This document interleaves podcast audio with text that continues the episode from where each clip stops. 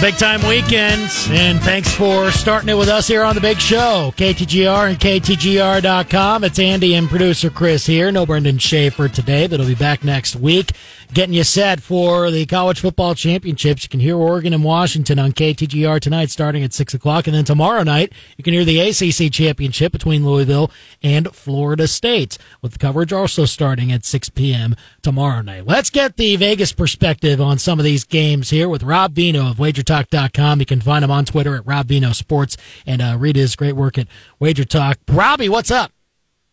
I am good today, Andy. How are you? We're doing good. Uh, it's a great weekend. It's shaping up to be a good one football wise. And we were really talking back and forth about, man, what's the committee going to do with Florida State uh, if they uh, end up winning this game, no matter what the margin might be, what the playoff is is going to look like. I I wonder how you kind of see it from the Vegas perspective, Robbie, of the Florida State situation with their quarterback looks like maybe even Tate Rodemaker might not even play tomorrow.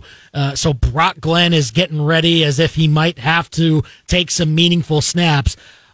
But how different does Florida State look to you uh, without Jordan Travis out there, and, and particularly from that last game when they were going up against Florida? Yeah, I mean, if you're just taking, um, you know, my opinion, the sports betting community, the bookmakers' opinion, I don't think any of us see Florida State in their current uh, state as one of the best four teams in the country. However, we're not the committee and we don't do the selecting. So until they come to us and ask, we'll just see what they put out in front of us and yeah. what point spreads they give us. Um, but I would say this, guys. I would say that if if FSU were to win tomorrow night, and especially if they were to win by no matter what margin, um, in what's I guess, predicted to be or projected to be rainy conditions with a third string quarterback go undefeated. I don't know how they keep them out of the 14 playoff at that point in time. I don't think they will. Again, I don't think they're one of the four best teams, but if they do win that game with the third string quarterback, I can't believe that they'll be held out of the uh, 14 playoff because you're assuming at that point that by the time the semifinals start, Tate Rodemaker would be healthy and he's already beaten Florida, so I think they would let him in. But it'll be interesting. I mean, Louisville certainly has the opportunity in front of them to make it a lot easier on the committee, and then they'll have to deal with other scenarios, right? Because there's plenty of other things that are going to go on here that are going to dictate um, what ends up being the final four. There's been enough debate about it this week to last a lifetime. Absolutely, and we'll we'll see what the machinations look like after some of these results start coming in. A, a, big domino tonight between Oregon and Washington to kind of decide who might be representing the Pac-12 in the college football playoffs. Sure, seems like the winner might be in from from this matchup. Uh, I was a little bit surprised to see the point spread with Oregon such a heavy favorite. I understand they've been playing a whole lot better recently, blowing out their opponents maybe a little bit more than than Washington had. But uh, with how close this game was and, and how much that might inform what this matchup could look like, do you see value here or in both the point spread and maybe even the total that's around the mid 60s? Yeah, it's funny. This point spread it did reach a peak of ten and then came back to nine and a half today, and is is somewhat bounced. I even saw some nines earlier today. So Washington took a lot of money as far as the last 12 hours are concerned, but we're seeing nine and a half right now settled in. I tell you what, Andy, it's a 12 and a half point turnaround from when they played in Seattle, right? Washington was home that day. They laid three. So at that point in time, October the 14th, which seems like a lifetime ago in college football, um, but at that point in time, Washington was flying high, and odds makers thought, you know, in their number of minus three, they figured, hey, listen, these two teams are even. We'll give you three points for being at home, and we'll see what happens. And what happened was Washington won by three. In that case, you know, Oregon misses a 42-yard field goal at the final um, as the clock ran out and they had a couple of chances, right? They had uh, two turnovers on downs inside the Washington 10 yard line. So if Dan Lanning chooses to go for a field goal on fourth down from the Washington three, if he chooses to go for a field goal on fourth down from the Washington eight, he ends up either in overtime or maybe even winning the game, or even if Oregon had converted either of those and goes on to score a touchdown, um, they win the game. So I walked away from that game thinking Oregon was the better team, and that if that game had been played in Eugene, they would have won. However, this is a neutral site, perfect conditions, which is great for a throwing team like Washington. Um, you know, I don't know that there's a lot of value in full game betting Oregon here, and the only reason I say that is because I would be worried, worried, worried that even if they were up big, Michael Penix and company have the ability to get that last touchdown that could change the point spread. So I wouldn't do that, but I do think that first half might be worth looking at with Oregon here. I think they're minus five and a half at this point in time. You might see some sixes, but you can get five and a halfs out there. Um, it's certainly a revenge situation. Oregon certainly has been here a couple of times in the last few years. And I, I love Kalen DeBoer, another reason why I wouldn't really want to bet full game Oregon, but you have to respect Dan Lanning coming from Georgia and the way his defense has played. The defensive disparity is huge in this one between Oregon and Washington. And let's face it, Washington's been hanging on by a thread for a long, long time. So my personal outlook is that Oregon will come out of the chute pretty quick here and maybe have a lead better than six or at least by six at the end of the first half, and then we'll see what happens in the second half. Rob Veno of WagerTalk.com with us on the big show, KTGR and KTGR.com. SEC championship's going to be fascinating too with Georgia and Alabama. I mean, a, a usual matchup, but I mean, Georgia has seemed a little more malleable this year. Look, they haven't lost, so you give them credit for that, but teams have pushed them here and there. And most recently, Georgia Tech was uh, a possession away uh, from maybe making that a little more interesting in the last uh, matchup. I wonder whether there's a, a, little bit more weakness that we saw from Georgia for this one, or are they going to look at the tape and that and say, look, we, we know exactly how to fix this. There, there's no more messing around. It's time to win a championship.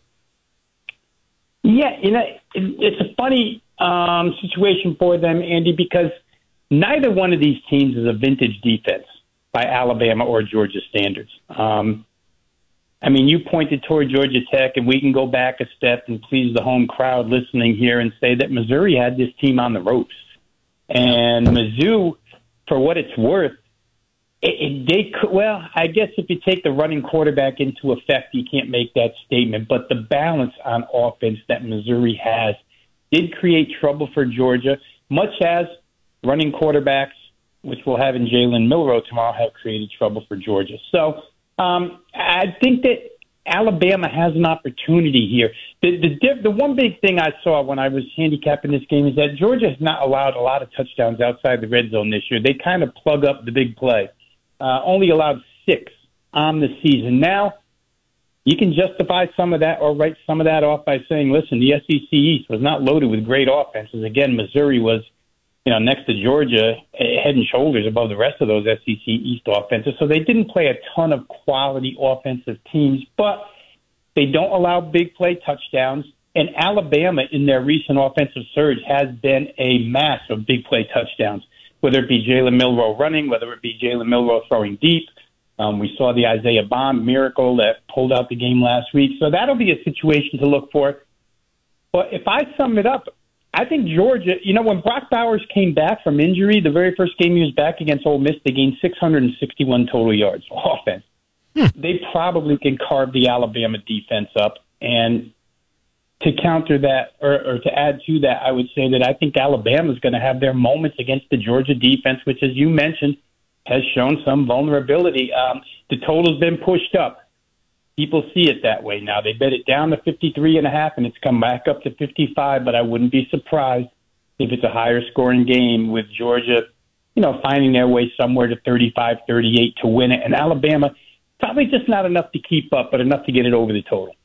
Rob Veno of WagerTalk.com with us on the big show KTGR. So those will be some fascinating games to watch in college football this weekend. To the NFL, uh, Chiefs on Sunday Night Football against the Packers. You know, I uh, I keep looking at how they they played against the Raiders, and look, they didn't start all that well, but they eventually steadied things, and we saw a little bit more vintage Chiefs, especially on offense, uh, with how they finished that game and got what ended up being a comfortable win. How tough is playing in Lambeau now with this particular Packers team? I know they looked good against uh, Detroit uh, on Thanksgiving, but uh, is that because is that still a home field advantage that should make people pause about maybe looking at the Chiefs side and laying six?